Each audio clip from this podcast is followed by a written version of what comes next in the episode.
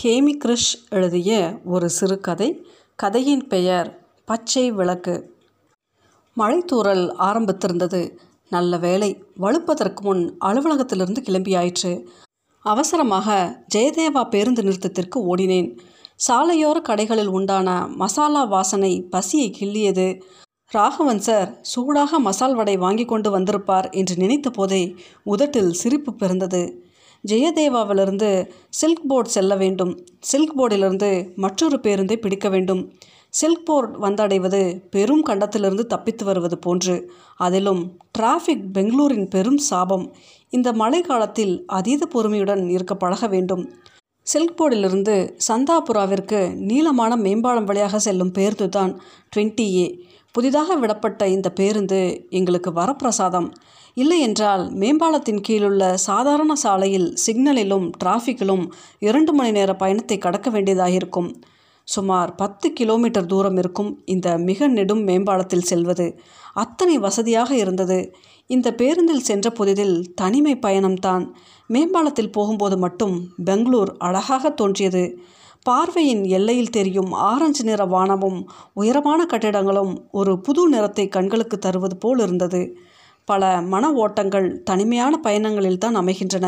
மற்ற நேரங்களில் எதனை நினைப்பதற்கும் நேரம் இருப்பதில்லை.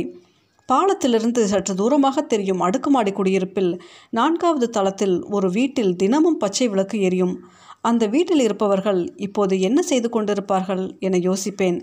இந்த எண்ணம் புதிதல்ல. இரவுகளில் நெடுந்தூரம் பயணிக்கும்போது கட்டடங்களே தென்படாத இருளான இடங்களில் இங்கோ தூரத்தில் ஒரு வீட்டில் விளக்கு மட்டும் எரிந்து கொண்டிருக்கும். அந்த வீட்டில் யார் இருப்பார்கள்? என்ன செய்து கொண்டிருப்பார்கள் என்று நினைப்பேன். இப்படியெல்லாம் நமக்கு மட்டும்தான் தோன்றுகிறதா? அல்லது நம்மைப்போல் மற்றவர்களும் நினைப்பார்களா? என கேள்விகள் எழுவதுண்டு. இந்த தனிமையை ரசிப்பதெல்லாம் ரெஞ்சு தமயந்தி ராகவன் சார் அறிமுகம் கிடைக்கும் வரைத்தான். அதன் பின் அந்த நான்காவது தளத்தில் எரியும் பச்சை நிற வீட்டையும் சிவந்த வானத்தையும் மறந்து போனேன். நான் தமயந்தி ராகவன் சார் மூன்று பேரும் தமிழ் பேசுபவர்கள். ரெஞ்சு மலையாளி ராகவன் சார் தமிழ் தாய்மொழி என்றாலும் சொந்த ஊர் மங்களூர் பக்கம். கன்னடம் கலந்த தமிழ் அவரது பேச்சில் இருக்கும். தாட்டியமான உடல்வாகு. சட்டையையும் தாண்டி முன்னிற்கும் தொப்பை. கோல்டன் ஃப்ரேம் கண்ணாடி சிவப்பு சதுரக்குடை. ராகவன் சாரை நினைக்கும் போதெல்லாம் இந்த உருவம் தான் கண்முன் வரும். தமயந்தியும் ரெஞ்சுவும் ஐடி துறையில் பணி. ராகவன் சார் தனியார் கம்பெனியில் நிர்வாகத்துறையில் இருக்கிறார். அன்றாடம் வீட்டு வேலை அலுவலகம் என இயந்திரமாகி போன நாட்களில் இந்த ஒரு மணி நேர நட்பு மனதிற்குள் சந்தோஷக்கீரலாக விழுந்தது. அவ்வப்போது மாமியார் நாத்தனார் என பல தலைகள் உருளும். இதில் தமயந்தியின் கொழுந்தனார் விஷயம் பிரசித்தியமானது. அமர ஆரம்பிப்பதிலிருந்து அவனை பற்றியே புலம்பி தீர்ப்பாள். ராகவன் சார் அறிமுகம் கூட அவளின் கொழுந்தனார் பிரச்சனையின் போதுதான் கிடைத்தது. ஒரு நாள் அவன் செய்யும் அமர்க்கலங்களையும் கோமாளித்தனங்களையும் பற்றி அவள் புலம்பும்போது பின்னாடி அமர்ந்திருந்த ராகவன் சார் கேட்டுவிட்டு சப்தமாய் சிரித்தார். சார் நீங்கள் தமிழா? என கேட்பதில் ஆரம்பித்து ஒரு வருடமாக தொடர்கிறது எங்களுடனான ராகவன் சாரின் நட்பு. எந்த விஷயத்தையும் சுவாரஸ்யமாக அவரது கணீர் குரலில் சொல்வார். வெகு சிலருக்குத்தான் தங்கள் பேச்சில் மற்றவர்களை கட்டுப்படுத்தி வைக்கும் திறமை உண்டு. அது ராகவன் சாரிடம் உண்டு. உலக வெப்பமயமாதல் பற்றியும் சுட்டு போட்டாலும் புரியாத உலக பொருளாதாரத்தையும் சொல்லி எங்களுடைய எண்ணங்களை விசாலமாக்கியது அவர்தான். ராஜஸ்தானில் இருக்கிற ஒரு பொண்ணு ஐஐஎம்மில் படிச்சுட்டு விவசாயம் பார்க்குதுமா ஒயிட் காலர் வேலையை உதறிவிட்டு இப்படி விவசாயம் பார்க்கணும்னு எண்ணம் எத்தனை பேருக்கு வரும்? விவசாயம் முதுகெலும்புன்னு காந்தி காலத்திலிருந்து சொல்லிட்டு மட்டும்தான் இருக்கும் என்று நாட்டு நடுப்புகளை கூட கதை போல கூறுவார். வேலைக்கு போகிறது என்ன சோகம்? உங்களுக்கு தெரியுமா? பொண்ணுங்க பதினாலு மணி நேரம் பிஸியாக இருந்தால் எப்பவும் இளமையாக மார்க்கண்டைன் மாதிரி இருக்கலாம்னு ஒரு ஆராய்ச்சி சொல்லுது என்று வேலையை பற்றி அழுக்கும் போதெல்லாம் உற்சாகம் தருவார். ரெஞ்சு எப்போதும் கண் மட்டும் தெரியும்படி முகத்தை மறைத்தபடி முக்காடு போட்டுத்தான் வருவாள். நாங்கள் அவள் முகத்தையே பல மாதங்கள் கழித்து தான் பார்த்தோம். நல்லதா போச்சு. இந்த மாதிரி முக்காடு போட்டுக்கிட்டு பஸ் பிடிக்க அவசரமாக வர்றப்போ தடுக்கி விழுந்தால் யாருக்கும் நம்மளை அடையாளம் தெரியாது. அப்புறம் உன்னை அந்த ரோட்டில் பார்த்தேனே இந்த ரோட்டில் பார்த்தேனேன்னு அப்படி யாரும் கேள்வி கேட்க மாட்டாங்க. என்னைக்காவது அழுகை முட்டிக்கிட்டு வந்தால் யாராவது பார்ப்பாங்களோன்னு வர்ற அழுகையெல்லாம் கட்டுப்படுத்த தேவையே இல்லை. அப்படித்தானேம்மா? என்பார். குட் அனாலிசிஸ் சார் என்றபடி சிரிப்பாள். சில்க் போர்ட் நிறுத்தத்தில் நிற்கும் தள்ளு வண்டியில் கடலை விற்பவன் தொடங்கி தினமும் ராகவன் சாரிடம் இரண்டு நிமிடமாவது பேசிவிட்டு செல்லும் திருநங்கை வரை சகல மனிதர்களிடமும் பேசி கொண்டிருப்பார். எங்கள் பேருந்து கீழே போகுமென நினைத்து தவறுதலாக ஏறுபவர்கள் உண்டு. மேம்பாலத்தில் வண்டி ஏறும்போது பதறி பாதியில் இறங்குவது தினமும் நடக்கும். புதிதாக யாராவது ஏறினால் இது மேம்பாலத்தின் மீது போகும் வண்டி என கரிசனமாக சொல்லிவிட்டு வருவார். வயதானவர்கள் குழந்தைக்கு ஒப்பானவர்கள் சூது கபடம் எல்லாம் மறைந்து எந்த தருணத்தில் அவர்கள் குழந்தையாகிறார்கள் என்ற நியதி விளங்குவதில்லை. நான் சில்க் போர்டை அடைந்தபோது தூறல் அதிகமானது. நச நசவென நான்கு மூளை சாலையில் தெற்கு ஓரத்தில் ராகவன் சாரின் சிவப்பு குடை மட்டும் தனித்து தெரிந்தது. என்னை பார்த்ததும் இன்னைக்கு வடக்கார மட்ட சண்டை போட்டு உனக்காக வடையை வாங்கிட்டு வந்தேம்மா. எனக்கு தரமாட்டேன்னு சொல்லிடுச்சு. ஏன் தெரியுமா? அன்னைக்கு என்னாச்சுன்னா என்று சொல்லும் பொழுது மழை இன்னும் வேகம் எடுத்தது. எங்கள் பேருந்து வர ஏறி அமர்ந்தோம். வடையை பார்த்த ஆர்வத்தில் அவரிடம் வடைக்காரம்மாவின் சண்டையை பற்றி கேட்க மறந்து போனேன். சில நிமிடங்களில் தமைதி மழையில் பாதி நனைந்தும் நனையாமலும் ஏறினாள். பஸ் ஏறியதும் அவளை பார்த்து ராகவன் சார் கன்னட பாடல் ஒன்றை பாட ஆரம்பித்தார். சிரிப்பு தாங்காமல் சிரித்தாள். ஏன் சார் இப்படி? என்று மடக்கிய குடையை உதறியபடி கேட்டாள். பேருந்து கிளம்பிய நேரம் அர்ப்பிதா என்ற கொங்கணி பெண் ஓடி வந்து ஏறினாள். முனகியபடியே வந்தமர்ந்தாள். அர்ப்பிதா எப்பவாவது எங்கள் பேருந்தில் வருவாள். அர்ப்பிதாவை பற்றி பெரிதாக பேச ஒரே ஒரு விஷயம்தான் உள்ளது. அவளுடைய கணவனை பற்றியதானது. அவள் வீட்டிற்கு செல்லும் முன் அவள் கணவன் அலுவலகத்திலிருந்து வந்து வீட்டில் சமையல் முதற்கொண்டு பெருமளவு வேலைகளை அவரே செய்து முடித்து விடுவார். தனக்கு இப்போது வரை சப்பாத்தி பிணையக்கூட தெரியாது என்று ஒரு நாள் அவள் முகத்தை தீவிரமாய் வைத்துக்கொண்டு சொன்னபோது எங்களுக்கு அவள் வேற்று கிரகவாசி போலத்தான் தெரிந்தாள். மழை இன்னும் அசாதாரணமாகியது. எப்போதும் ஏதாவது புலம்பிக் கொண்டிருப்பது தமயந்தின் இயல்பு. அன்றும் அப்படித்தான். தனது ப்ராஜெக்டில் தனக்கு நேரும் துரோகத்தை பற்றி புலம்பியபடி இருந்தாள். மழையும் ஓயல தமயந்தியின் புலம்பலும் ஓயல என்றார் ராகவன் சார். தமயந்தி பின்பக்கம் திரும்பி பார்த்து சார் உங்களுக்கு அங்கே நடக்கிற பாலிடிக்ஸ் பற்றி தெரியாது.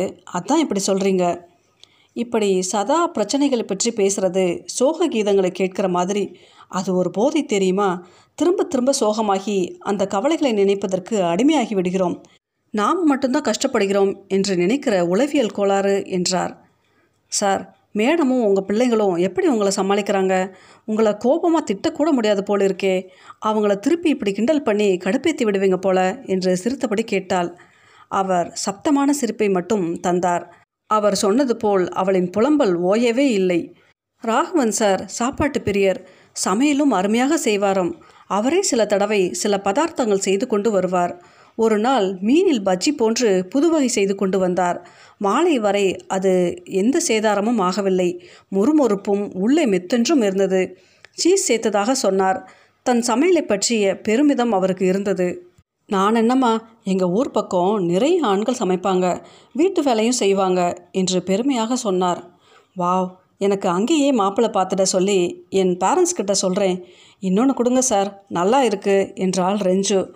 ராகவன் சார் குழந்தை போல அகமகிழ்ந்து இன்னும் ஒரு துண்டை அவளுக்கு கொடுத்தார். எந்த வயது இருந்தாலும் சரி ஒரு ஆண் பல பெண்களிடம் கூடி பேசினால் அவன் பெண் பித்தன் என்ற எண்ணம் சுமந்தவர்கள் பல பேர். அப்படித்தான் அன்றொரு நாள் ஒருவன் கேட்டே விட்டான் என்ன சார் லேடி சீட் பக்கத்திலேயே பட்டா போட்டுட்டீங்க? எங்கள் கூடலாம் பேச மாட்டீங்க போல என்று கன்னடத்தில் நக்கலாக கேட்டான்.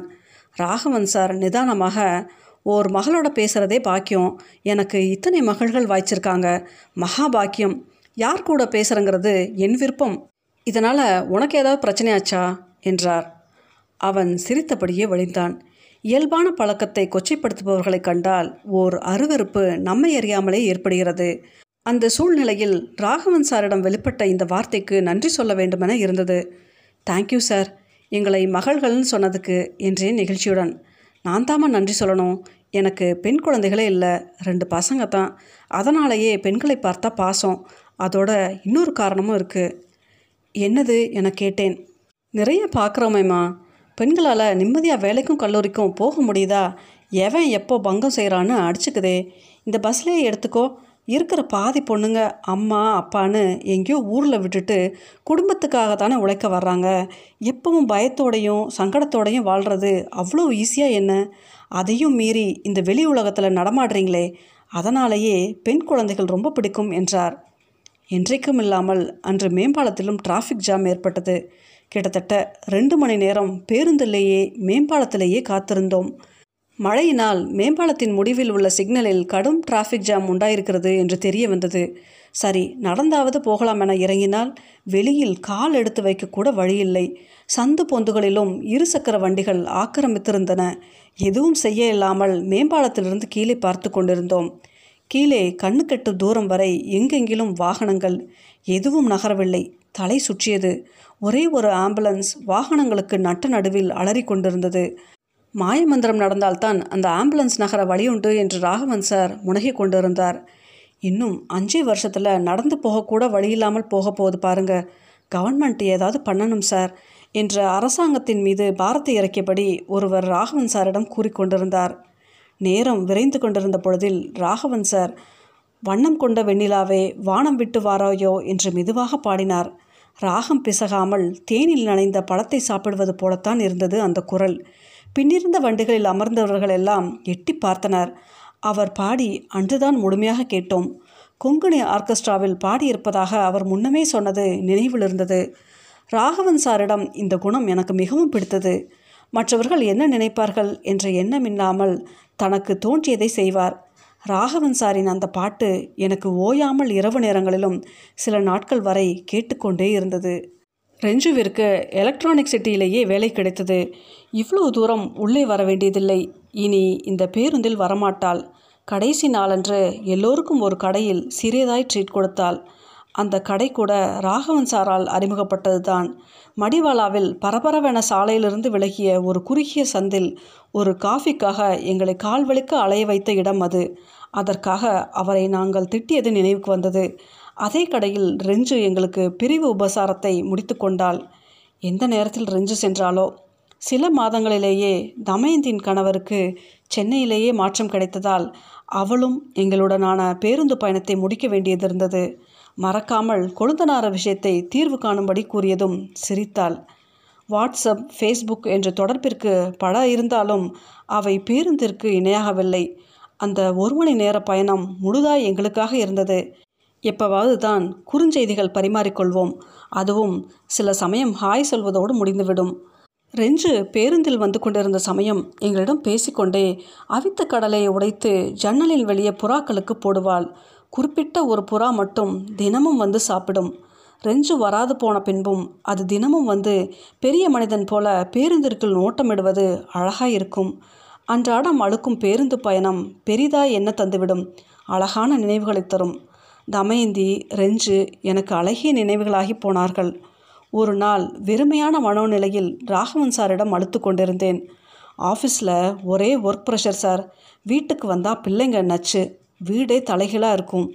சுத்தம் பண்ணுறதுக்குள்ளே போதும்னு ஆகுது. அப்பாடான்னு யாருமே இல்லாமல் நிம்மதியாக இருக்கணும்னு தோணும் சார். அப்படியெல்லாம் சொல்லாதம்மா. தனிமை எவ்வளோ கொடுமையானதுன்னு எனக்குத்தான் தெரியும் என்றார். என்ன இப்படி சொல்கிறீங்க வீட்டில் உங்கள் ஒய்ஃப் பிள்ளைங்க இருக்காங்களே? அவங்களெல்லாம் என்னை விட்டு போய் பல காலமாச்சு. இப்போ தான் நான் அன்பை தேடி தேடி கொண்டாடுறேன். ஆனால் ஒரு காலத்தில் வாயில் வார்த்தைகள் வராது. மற்றவர்கள் சுருண்டு போகிற அளவுக்கு விஷம் தெரிக்கும். நல்ல அப்பாவா நல்ல கணவனாக நான் இருந்ததில்லை. என்னோட கோபம்தான். அப்படி ஒரு உக்கிரமான கோபம். சில நொடிகள் அமைதியானார். நான் அதிர்வுடன் அவரையே பார்த்து கொண்டிருந்தேன். ரொம்ப டிசிப்ளின் எதிர்பார்ப்பேன். லீவ் நாளில் கூட நாலு மணிக்கு அவங்க எழுந்தாகணும். இல்லைன்னா அவங்க மேலே தண்ணியை ஊற்றுவேன் பிள்ளைங்க படிப்பில் எண்பது மார்க்கு குறைஞ்சா பாடப்புத்தகத்தை எல்லாம் கிழித்து வீதியில் சாக்கடையில் வீசுவேன். அவங்கக்கிட்ட சின்ன குறையை கூட கண்டுபிடிச்சிட்டே இருப்பேன். சின்ன தப்புக்கும் பெரிய தண்டனை தான். சந்தோஷமாக அவங்கள வெளியில் கூட்டிகிட்டு போனதில்லை. சாப்பாட்டில் உப்பு இல்லைன்னா நான் தட்டையே தூக்கி எறிவேன். ஒன்று தெரியுமா? வீட்டில் டிவி கூட வாங்கலை. பொழுதுபோக்கு விளையாட்டு இதெல்லாம் நேரத்தை வீணடிக்கிறதுன்னு சொல்வேன்.